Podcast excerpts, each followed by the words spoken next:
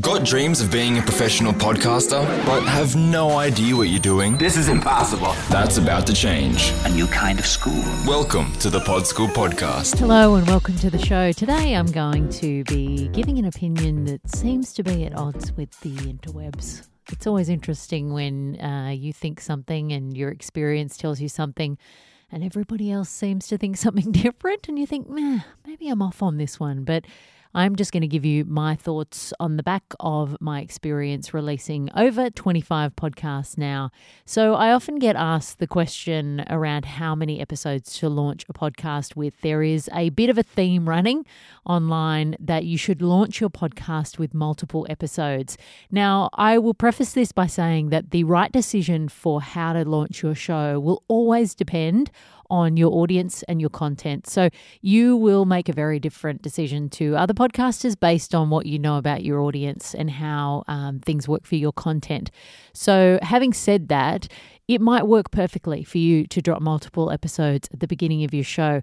If you are just doing it because you seem to have read about 19 different articles that have told you to drop multiple episodes, I would just woo up and hold your horses and not do it for that reason because I don't think that the benefits people spruik are actually worth dropping three episodes of content. So let me tell you a little bit about why I don't take this popular opinion. The first thing is that I think this multiple episode thing is a bit of a hangover from the old advice that you should drop multiple episodes to get your show into new and noteworthy. A number of years ago, there was a popularly held belief that if you drop multiple episodes, that would mean multiple downloads and that that would trick the new and noteworthy algorithm so that you could get your show into that section. Now, back in the day, years and years and years ago when podcasting started and Apple wasn't paying that much attention to its shopfront, maybe that's how it did work. But certainly now there is somebody curating new and noteworthy. So that is not the way to get your show into that section. It is a features section from Apple. It is their choice what shows go into that section. So really the only way to get in there is to have a great show that sounds good and looks awesome and is something that Apple would want to feature. So I think that is where this stuff started. And now, once people sort of started to realize that there isn't an algorithm and it can't be tricked, maybe this has morphed into something new.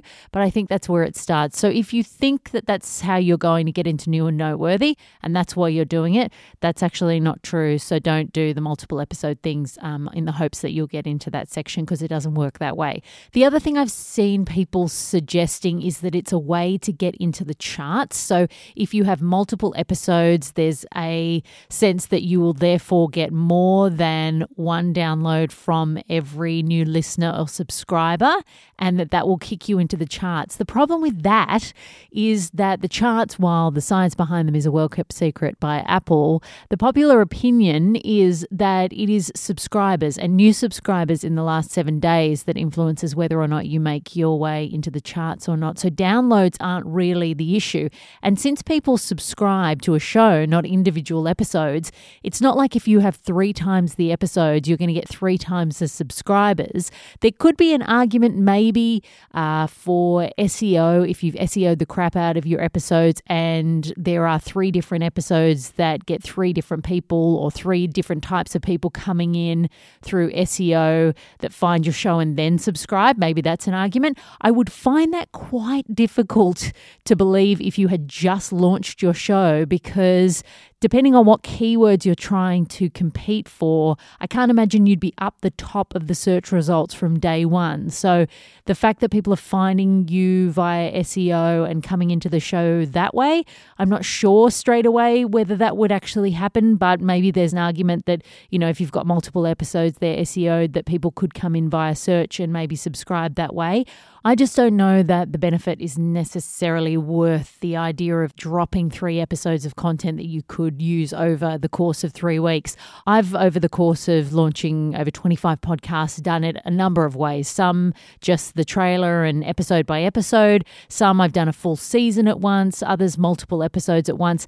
And honestly, the way of launching that I've found most success with is just launching a trailer and then launching each individual episode week by week. So Launching that trailer a couple of weeks ahead of time because you obviously need time to get into the directories, starting to promote your show as soon as that pops into the directories, maybe a week or so out, and then just really pumping the crap out of each individual episode as it goes live. What I've found with shows where I dropped multiple episodes or a full season or half a season and then more later on is that we kicked into the charts on that first kind of early days, and then it was very hard to get back into the charts again as the season rolled out. Whereas with other shows where we've just really focused on promoting the crap out of each episode and getting more and more people and building the show over time, it's been possible to get into the charts with each individual episode. So I don't think I've seen enough evidence of the multiple episode kind of approach working really well. And because I know it's boring, but the old consistency is key approach to podcasting is really the best way to grow an audience over time. And this sort of multiple episode thing just smacks a little bit of, of the kind of where's my quick fix solution to launching my podcast so like a million people come in on day one. And I just don't think it has those benefits. Um, again, if it works for your show, that's fantastic. If it makes sense for you, if, for example, you could open up your show with a three part series or you look at one story over three episodes and it makes sense to give your audience everything at once so they don't have to wait for three weeks to get the whole kind of package, you can do it at then that's fantastic. That's a great idea to launch like that. There's no disadvantage to that whatsoever. But if you're just putting three rando, completely unrelated episodes in that feed, honestly, when consistency is so important to podcasting success, the benefit of having three episodes up your sleeve so you are three weeks ahead of yourself.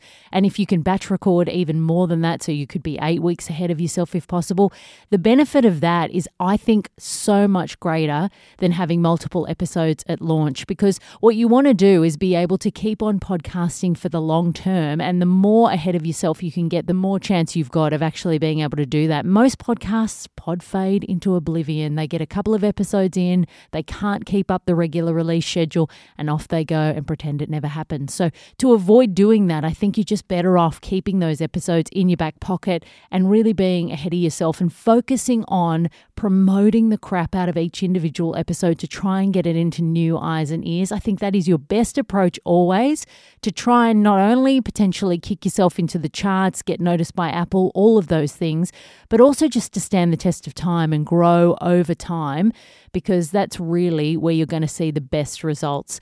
I hope that hasn't broken your little heart if you were like, oh, but I wanted to do me multiple episodes. And if that is you and it makes sense for your show, please do not be poo pooed or dismayed by this episode.